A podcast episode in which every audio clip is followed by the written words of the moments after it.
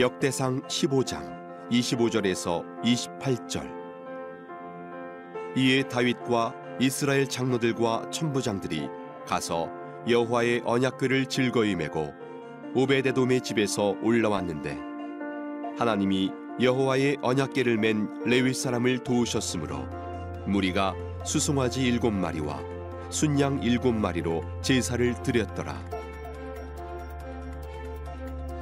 다윗과 및 궤를 맨 레위 사람과 노래하는 자와 그의 우두머리 그나냐와 모든 노래하는 자도 다 세마포 겉옷을 입었으며 다윗은 또 배의 옷을 입었고 이스라엘의 무리는 크게 부르며 뿔나팔과 나팔을 불며 재금을 치며 비파와 수금을 힘있게 타며 여호와의 언약궤를 메어 올렸더라.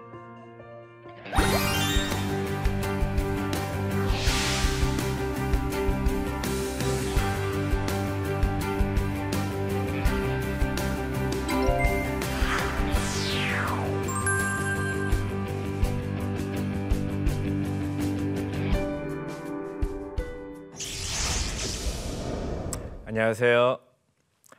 충신대학교에서 구약을 가르치는 이희성 교수입니다. 오늘은 예루살렘으로 언약궤를 옮기는 다윗 두 번째 시간을 강의하도록 하겠습니다. 오늘의 포인트입니다. 다윗 왕은 오베데돔의 집에서 언약궤를 옮길 준비를 어떻게 했는가?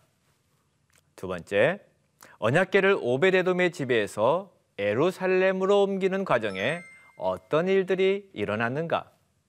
세 번째, 언약궤를 에루살렘으로 옮긴 후 다윗은 어떻게 반응하였고 어떻게 즐거워했는가? 이 세 가지 포인트를 살펴보도록 하겠습니다.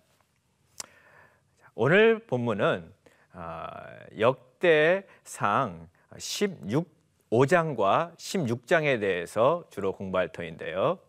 언약궤는 오베데돔의 집에 3개월 동안 머물렀다라고 지난 시간에 설명을 드렸습니다. 이제 다윗은 오베데돔의 집에 임한 하나님의 축복을 보고 아, 그러면 이제 언약궤를 옮겨도 되겠다라고 하는 마음의 결심을 새롭게 했을 것입니다. 그럼 다윗은 이제 오베데돔의 집에서 예루살렘 성으로 언약궤를 옮기는데 그 과정 속에 어떠한 준비를 했고 어떠한 일들이 발생했고 또 에루살렘에 옮겨지고 난 다음엔 다윗이 어떠한 일들을 했는가 이 세 가지 순서대로 살펴보도록 하겠습니다. 다윗의 언약계의 여정 준비 15장인데요. 다윗은 이제 언약계를 옮기기 위하여 역대상 15장 1절에 이러한 말씀이 기록되어 있습니다. 다윗이 다윗성에서 자기를 위하여 궁전을 세우고 하나님의 궤를 둘 곳을 마련하였고 하나님의 궤를 둘 장소를 마련하였습니다. 그걸 위하여 장막을 쳤다라고 말합니다. 즉 언약궤를 둘 장소, 장막을 따로 마련한 것이죠. 왜냐하면 이제 언약궤가 오면 둘 곳이 필요하지 않습니까? 이 작업을 다윗이 먼저 했습니다. 언약궤를 둘 장소를 마련하였고요. 그다음에 언약궤 운반을 준비를 합니다. 역대상 15장 2절과 3절에서 자 다윗이 이르되 레이 사람 외에는 하나님의 궤를 맬 수 없나니 이는 여호와께서 그들을 택하사 여호와의 궤를 메고 영원히 그를 섬기게 하셨음이라 하고 여호와의 궤를 메고 다윗이 이스라엘 온 무리를 예루살렘으로 모으고 여호와의 궤를 마련한 곳으로 메어 올리고자 하여 성경 본문은 매고 매어를 강조하면서 두 번을 반복합니다. 여러분 우사 사건을 통하여서 다윗은 깨달았습니다. 아, 하나님의 율법을 봤을 것입니다. 율법의 규례를 보니까 언약궤는 매우 운반하는 거였구나라고 다윗이 깨닫고 이제는 운반의 방식을 수레에서 어깨에 매는 걸로 바꿨습니다. 참 다윗은요 사건을 통하여서 깨닫고 돌이키는 것을 너무 잘하는 인물인 것 같습니다. 그래서 운반을 할 준비를 다윗이 하였습니다. 그리고 그 운반자들은 주로 어, 레이 사람들 세 그룹과 고아 자손의 그룹이 소개됩니다. 원래 구약에서 고아 자손들은요 언약계를 돌보고 옮기는 업무를 감당하는 자들이었습니다. 그래서 다윗은 고아 자손을 준비시키시고 준비시키고 이렇게 부르는 것이죠. 그리고 이제 그 언약계를 운반할 자들을 하나하나 준비하는데 이 모든 준비 과정에 누가 총괄 지휘를 하시는지 압니까? 다윗이 합니다. 어떤 제사장들 아닙니다. 다윗이 합니다. 여러분, 다윗이요. 기럇 여아림에서 언약궤를 가지고 왔을 때는 누구와 의논했냐면은 천부장, 백부장, 군사 지도자들과 의논하였습니다. 제가 뭐라고 그랬죠? 지난 강의 때 처음부터 그 구절을 읽는 순간에 마음이 좀 깨름직했다고 그랬죠. 왜? 언약궤는 자기의 군사적 위험을 자랑하는 게 아니거든요. 언약궤를 옮기는 것은 누가? 고아자 손에 해야 됩니다. 그래서 이제 여기에서는 군사, 천부장, 백부장의 말들이 다 없어져 버렸습니다. 대신에 다윗은 이제 레위 사람들의 지도자를 향하여서 너희들이 이렇게 이렇게 해야 된다라고 말씀을 하고 있는 것입니다. 다윗이 뭐라고 말하냐면은 그들에게 이르되 너희는 레위 사람의 지도자이니 너희와 너희 형제는 몸을 성결하게 하고 내가 마련한 곳으로 이스라엘 하나님 여호와의 궤를 메어 올리라 하면서 전에는 너희가 매지 아니하였으므로 우리 하나님 여호와께서 우리를 찢으셨으니 베레스 우사 하나님께서 어, 우사의 몸을 찢어서 그 이름을 베레스라고 우리가 어, 이름을 지었다는 것을 살펴봤는데요. 이에 우리가 규례대로 그에게 구하지 아니하였음이라 아니라 규례를 말합니다. 그리고 구하지 아니하였다, 묻지 아니하였다라는 것입니다. 이걸 봤을 때 다윗은 정말 하나님 앞에 깨달음이 탁월한 사람입니다. 아, 내가 열정은 대단했으나 그 열정보다 더 중요한 게 하나님의 규례요, 하나님의 방식이요, 하나님의 뜻인데 이걸 내가 간과했구나. 라는 것을 깨닫고 이제 규례대로 그에게 구하지 아니했다는 것을 깨닫고 다시 말하는 것입니다. 이에 제사장들과 레이 사람들이 이스라엘 하나님 여호와의 궤를 메고 올라가려 하여 또 몸을 성결하게 하고 모세가 여호와의 말씀을 따라 명령한 대로 즉 하나님께서 명령한 대로 레이 자손이 체에 하나님의 궤를 꿰어 어깨에 매니라 완벽한 순종입니다. 다윗은 자기의 실패를 통하여서 어디가 잘못됐는지를 점검하기 위하여 다시금 어디로 돌아갔습니까? 하나님의 말씀으로 돌아간 것입니다. 또 여기서 중요한 포인트 성결하게 하는 것입니다. 구약에서 하나님께서 신의 산에서 임재하셨고 하셨을 때에 이스라엘 백성들이 나올 때 몸을 성결케 하라고 말씀합니다. 우리 하나님은 거룩하신 분입니다. 흠이 없으신 분이십니다. 그렇기 때문에 하나님의 임재와 존존 앞에 가기 위해서는 뭐 해야 됩니까? 늘 성결해야 됩니다. 정결한 삶을 살아야 됩니다. 그래서 성결을 특별히 강조하고 있는 것입니다. 언약계 운반자의 준비. 율법의 규례에 따라 고아 자손이 운반하도록 하였고 자신을 성결케 하고 하나님의 궤를 깨어 메어 운반하게 하였다. 그 다음에 다윗은 음악하는 자들을 준비시킵니다. 다윗은 참으로 찬양을 너무나 좋아했던 인물입니다. 노래하는 자들, 악기 연주하는 자들을 세웠습니다. 이 악기도 맨 처음에 기라리아림에서 어, 오베데돔 집까지 올 때의 악기의 내용과 그 다음에 오베데돔의 집에서 에루살렘으로 갈 때의 악기를 비교해 보면 빠진 게 몇 개가 있습니다. 그거는 여러분에게 질문으로 넘길 테니까 한번 성경을 연구하실 때 살펴보시길 바랍니다. 그 다음에 이 음악 한 자를 준비시키고 성전을 앞으로 준비하고 법계를 지키는 데 있어서 오베데돔이 문지기로 등용을 하게 되는 것입니다. 그다음에 노래하는 자 해만과 아삽과 에단, 그다음에 비파와 수금을 타는 자들을 많이 많이 준비시키죠. 완전한 축제의 분위기입니다. 이제는 하나님의 뜻도 맞고 몸도 성격해 하고 그다음에 하나님을 찬양하는 자들도 준비시키고 정말 하나님께서 원하시는 최고의 아름다운 모습들을 보여주고 있습니다. 그리고 드디어 이런 법계를 옮기기 전에 철두철미한 준비를 다윗이 하게 되는 것입니다. 또 점검하고 또 점검하고 왜요? 다시금 우사와 같은 일들이 일어나지 않기 위하여 성결케 하고 말씀을 보고 그리고 모든 준비를 마치고 난 다음에 드디어 오베데돔의 집에서 법계를 옮깁니다. 이 내용은 역대상 15장의 25절에서 29절에 기록되어 있는데요. 이제 드디어 법계를 즐거이 메고 올라옵니다. 역대상 15장 25절에 이렇게 기록되어 있습니다. 이에 다윗과 이스라엘 장로들과 천부장들이 가서 여호와의 언약궤를 어떻게 하고요? 즐거이 메고 오베데돔의 집에서 올라왔는데 여기에서 온 이스라엘이 하나가 되어 하나님의 왕권을 강조하면서 온 이스라엘 장 다윗과 이스라엘 장로 그다음에 천부장들 모든 백성들이 이제 하나가 되어서 오베데돔의 집에서 언약궤를 옮기는 일을 하게 되는 것입니다. 그다음에 이 일은 축제입니다. 기쁨입니다. 숫송아지 일곱 마리와 수양 일곱 마리로 제사를 드립니다. 운반하는 자들과 노래하는 자들은 세마포 겉옷을 입고 최대한으로 성결하게 하나님의 법계를 운반합니다.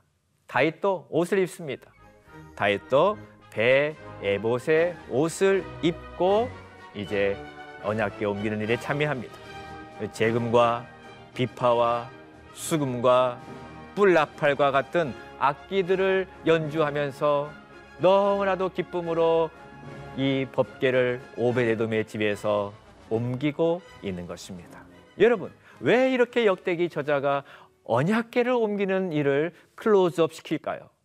왜 줌인이라고 하는 카메라를 가지고 자세하게 자세하게 디테일하게 소개를 하고 있을까요? 포로기 백성들에게 너희들도 하나님의 통치와 임재 아래서 산다면 하나님의 은혜가 임할 것이다 라는 것입니다. 이제 역대상 17장에 다윗 언약이 소개되고 있는데 다윗 언약을 소개하기 위한 전초전으로 이 모든 과정들을 자세하게 소개하고 있는 것입니다. 근데 이 하나님의 언약계가 예루살렘으로 왔습니다. 얼마나 기쁨입니까? 다윗도 춤추고 백성들도 춤추고 찬양하고 노래하는데 한 여인이 다윗의 이러한 모습을 비웃습니다. 누굽니까? 미갈입니다. 미갈은 다윗이 이렇게 춤추는 모습을 바라보면서 다윗이 바지가 내려갔잖아요. 이걸 바라보면서 왕이여 왕이는 채통도 없이 그렇게 백성들 앞에서 이렇게 춤춥니까? 하면서 미갈이 다윗을 비웃었습니다. 왜 미갈을 소개하냐?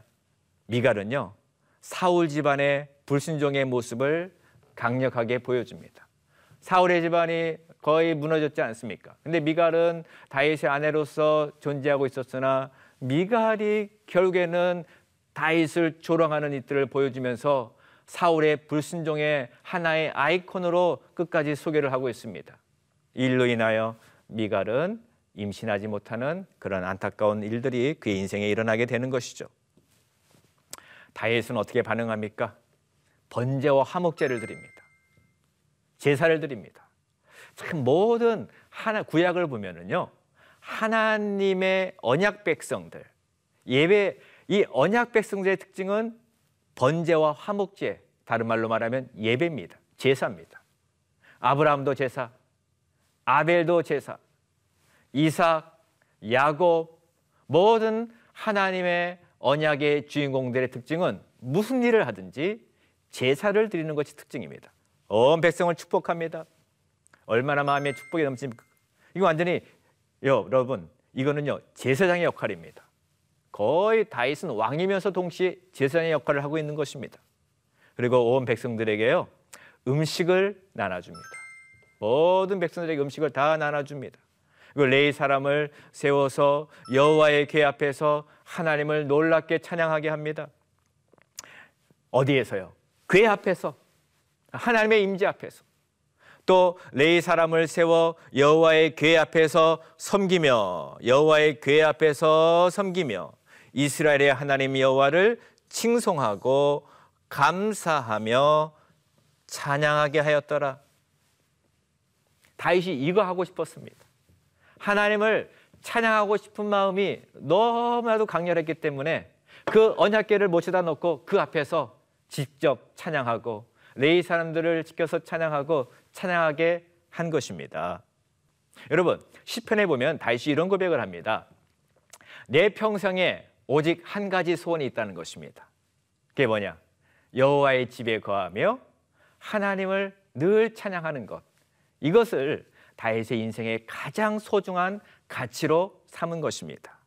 그러니까 이거를 하기 위하여 언약궤를 모셔왔고 이거를 실질적으로 하나님 앞에 찬양하게 되니 얼마나 다윗이 즐거웠겠습니까?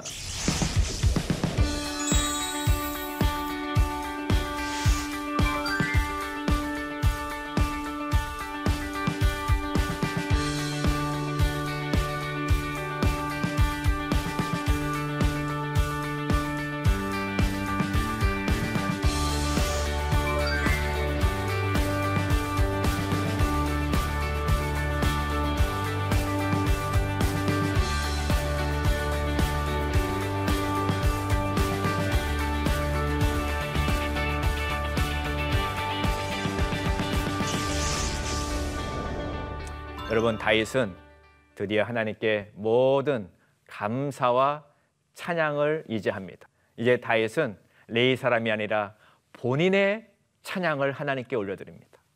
본인이 그 하나님의 놀라운 은혜를 기억하면서 본인이 하나님을 찬양하지 않을 수가 없는 것입니다. 다윗은요 언약을 이루신 하나님을 찬양합니다. 언약의 하나님을 찬양합니다. 역대상 16장 8절에서부터 9절까지 이렇게 기록합니다. 우리 다 같이 한번 읽어보겠습니다. 너희는 여호와께 감사하며 아, 그의 이름을 불러 아뢰며 그가 행하신 일을 만민 중에 알릴지어다. 그에게 노래하며 그를 찬양하고 모든 기사를 전할지어다. 하나님 여기서 만민 중에 열방 중에 하나님을 찬양합니다. 그러면서 역대상 16장 15절과 10절에는 이렇게 기록합니다. 우리 다 같이 읽어보겠습니다. 너희는 그의 언약 곧 천대에 명하신 말씀을 영원히 기억할지어다. 이것은 아브라함에게 하신 언약이며 이삭에게 하신 맹세이며 이는 야곱에게 세우신 율례 곧 이스라엘에게 하신 영원한 언약이라라고 말씀합니다. 다윗이 하나님을 찬양하는 핵심 주제는 바로 무엇입니까? 언약입니다. 언약. 어떤 언약? 아브라함의 언약, 그 다음에 이삭과 맺은 언약, 야곱에게 하신 언약입니다. 여러분, 우리가 구약에 흐르는 큰 주제가 있습니다. 그게 뭐냐면 언약이라고 하는 주제입니다. 우리 하나님은 언약의 하나님이십니다. 하나님은 자신의 일을 행하실 때 먼저 약속을 주십니다. 언약을 맺으십니다. 그리고 그 일을 행하십니다. 근데 하나님께서 하신 언약은 결코 실수나 실패나 그러한 것들이 없습니다. 하나님의 신실하시기 때문에 자신이 그의 언약 백성과 한 언약은 반드시 이루십니다.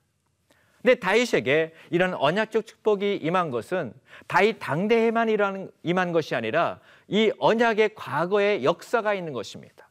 족장의 시대로부터 아니 넘어가서 노아로부터 아니 그 전에 아담으로부터 아담으로부터 노아 노아로부터 아브라함 이삭 야곱, 모세, 다윗에 이르기까지 하나님은 이스라엘의 역사에서 언약의 하나님이셨던 것입니다. 신실하셨던 하나님이십니다. 그렇기 때문에 여기에서 다시 뭐라고 말씀합니까? 천대에 명령하신 말씀이라고 합니다. 하나님 언약은 대대에 이어진다는 것입니다. 이거를 찬양하는 이스라엘의 영원한 언약의 하나님을 찬양하는 것입니다. 그리고 이 언약의 하나님에 대한 우리가 찬양을요. 잘 살펴보면 시편과 아주 밀접한 관련이 있습니다. 특별히 이 역대상 16장의 내용에 그 다윗의 찬양을 살펴보면은 시편 105편, 96편, 106편 이러한 내용들과 아주 유사한 것들을 우리가 발견하게 됩니다. 또 다윗은 어떤 하나님을 찬양할까요?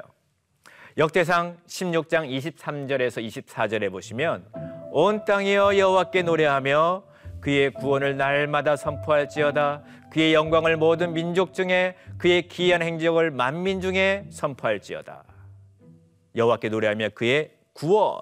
그다음에 16장 26절 만국의 모든 신은 헛된 것이나 여호와께서는 하늘을 지으셨도다. 16장 23절 24절은 구원의 하나님을 찬양했고요. 그 다음에 26절에서는 하늘을 지은 창조주 하나님을 찬양했고요.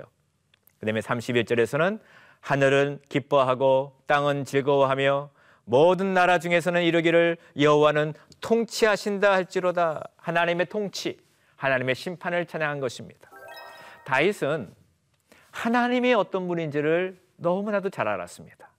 그분이 바로 구원자이시며 그분이 바로 창조주이시고 그분이 바로 온 세상을 통치하시고 다스리시는 심판주임을 다윗은 깨달은 것입니다. 진정한 찬양은 언제 솟아오르느냐? 하나님이 누구인지를 알고 그분을 경험할 때 온전한 찬양이 네 안에서 올라오게 되는 것이죠. 그 다음에 이 찬양을 하나님께 어, 올려드리고 난 다음에 다윗은 이제 기도를 합니다. 역대상 16장 35절에 너희는 이르기를 우리 구원의 하나님이여 우리를 구원하여 만국 가운데에서 건져내시고 모으사 우리로 주의 거룩한 이름을 감사하며 주의 영광을 드높이게 하소서 할지어다. 여기에서요. 우리 구원의 하나님이여를 부릅니다. 또 우리를 구원해 달라고 합니다. 건져내 달라고 합니다. 다시 모아 달라고 기도합니다. 이걸 보면은요. 하나님을 찬양하고 난 다음에 간구를 하는데 우리를 구원해 달라고 기도하는 다윗의 모습입니다. 역대기 기자가 다윗의 이러한 기도를 찬양 속에 넣은 이유가 무엇인지 아십니까? 포로 후기 시대에 백성들에게 필요한 것은 무엇이냐? 구원입니다. 어디에서? 열방 가운데 구원입니다. 다윗은 우리가 아까도 살펴봤듯이 만국 가운데에서 높으신 하나님을 찬양했습니다. 그런데 지금 이 역대기를 읽고 있는 백성들은 어디에 있습니까? 바사 제국의 속국 안에 들어 있는 것입니다. 이들에게는 이 식민지의 통치에서 빨리 나와야 됩니다. 온전한 하나님의 구원을 경험해야 됩니다. 그렇기 때문에 과거에서 열방 가운데 구원을 경험한 왕, 열방 가운데 하나님의 구원을 경험한 다윗의 찬양과 기도를 넣어서 백성들의 이걸 읽으면서 너네들이 본을 받아야 될 기도의 모범, 찬송의 모범이 바로 다윗이라는 것입니다. 그래서 이러한 내용들이 포로 후기에 사는 모든 백성들에게 예배와 기도의 중요한 모델이 된 것이죠. 그럼 모든 시대의 삶 속에서 우리는 하나님의 구원을 간구하고 또 사모하며 기도할 수가 있는 것입니다. 그다음에 이 다윗은요 어, 예루살렘 예배를 위한 레이 사람들을 세웠습니다. 역대상 16장 37, 38절에 다윗이 아삽과 그의 형제를 여호와의 언약궤 앞에 있게 하였다. 이거 잘 생각해 보십시오. 언약궤는 어디에 있습니까? 예루살렘에 있습니다. 그래서 예루살렘에 둔 언약궤 앞에서 하나님을 찬양하게 한 사람이 아삽과 그의 형제들입니다.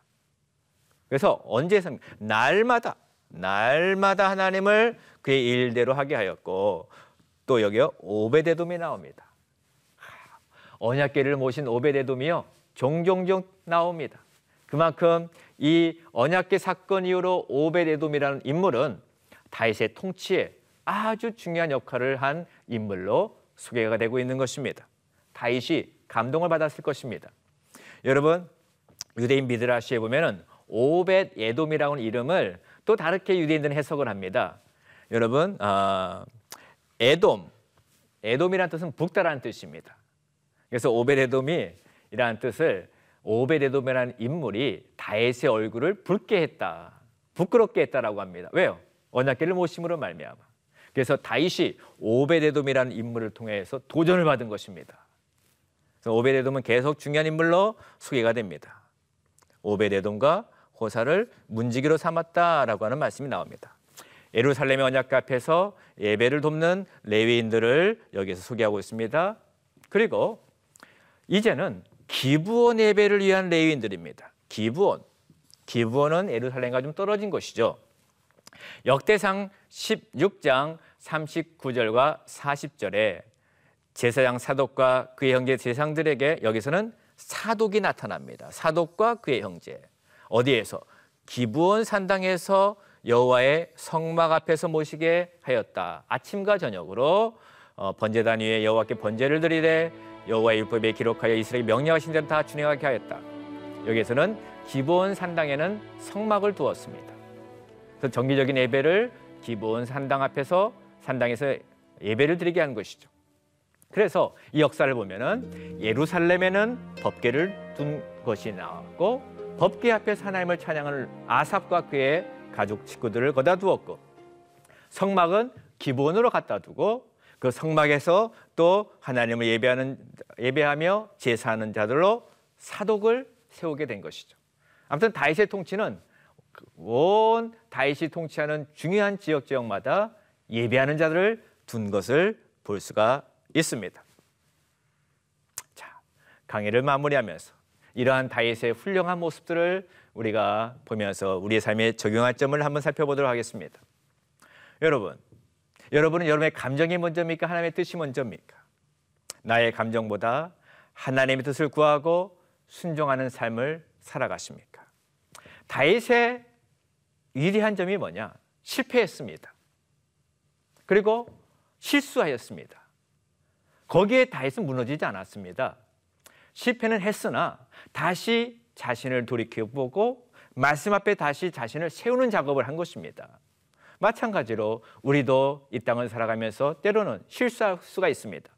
내 열정이 너무 앞서고 내 감정이 너무 앞서 하나님의 뜻을 어길 때가 있습니다. 그럼에도 불구하고 다시 돌이켜서 말씀 앞에 선다면 하나님께서 놀라운 은혜와 치유와 회복의 역사들을 우리들에게 주실 것입니다. 그 다음에 두 번째, 하나님의 임재 가운데 예배를 드리며 나눔과 축복의 삶을 살아가고 있는가? 다윗이 언약궤를 예루살렘에 두고자 하는 가장 큰 목적은 주님을 찬양하며 예배하며 높이기 위한 것이었습니다. 성도들의 인생의 가장 큰 목적이 무엇입니까? 웨스트민스터 신앙 고백 첫 항이 무엇이냐? 인간의 유일한 목적은 하나님을 기뻐하고 즐거워하며 그분을 예배하고 그분께 영광 돌리는 것이 인간의 가장 중요한 목적이라고 하였습니다. 그래서 우리도 매일마다 삶 가운데 하나님을 예배하는 삶, 나눔의 삶, 축복의 삶을 살아가는 것이 중요하죠. 여러분, 교회에서 드리는 공예배를 빠지지 마셔야 됩니다. 공예배가 아주 중요합니다. 세 번째, 하늘과 땅의 창조주이신 예수 그리스도를 왕으로 모시고 찬양하며 간과하는 삶을 살아가는가? 우리가 다윗이 하나님이 누군지를 알았을 때 나중에는 뭐, 뭐가 나왔죠? 간구가 나왔습니다. 구원이 나왔습니다. 마찬가지로 우리의 왕 대신 예수 그리스도, 그리스도를 우리가 알고 그분의 주권을 알고 그분의 능력을 알고 또 그분의 권능을 안다면 그 다음에 우리는 그분을 찬양하고 난 다음에 우리의 상황을 그분께 아뢰며 주님 앞에 구원을 간구해야만 하고 또 이것이 마땅한 우리의 자세인 것입니다. 지금까지 강의를 시청해 주셔서 너무나도 감사를 드립니다. 다음 강의는 제7강입니다. 이런 모든 언약기를 옮기는 과정을 거치고 난 다음에 하나님께서 결국 다윗과 언약을 맺으십니다. 그래서 다윗과 언약을 맺으시는 하나님에 대한 하나님이라는 주제로 다음 강의를 준비하도록 하겠습니다. 감사합니다.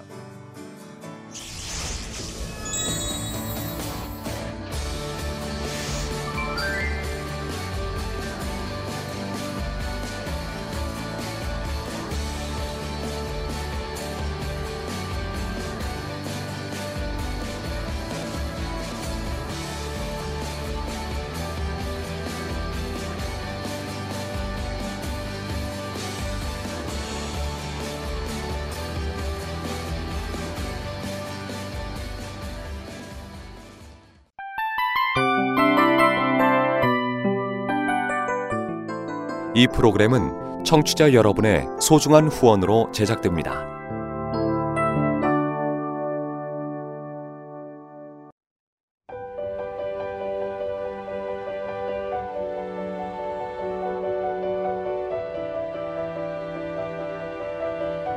세상에는 수많은 교회들이 있지만 더 깊이 있는 말씀 강해를 찾기 위해 크기로만 교회를 선정하지 않습니다. 보다 좋은 영적 콘텐츠를 더 많이 나누기 위해 방송비를 받지 않습니다. 1년 365일 복음만 전하고 싶어서 우리는 광고를 하지 않습니다. 온누리의 복음을 땅끝까지 CGN TV와 함께 땅끝 성교사가 되주세요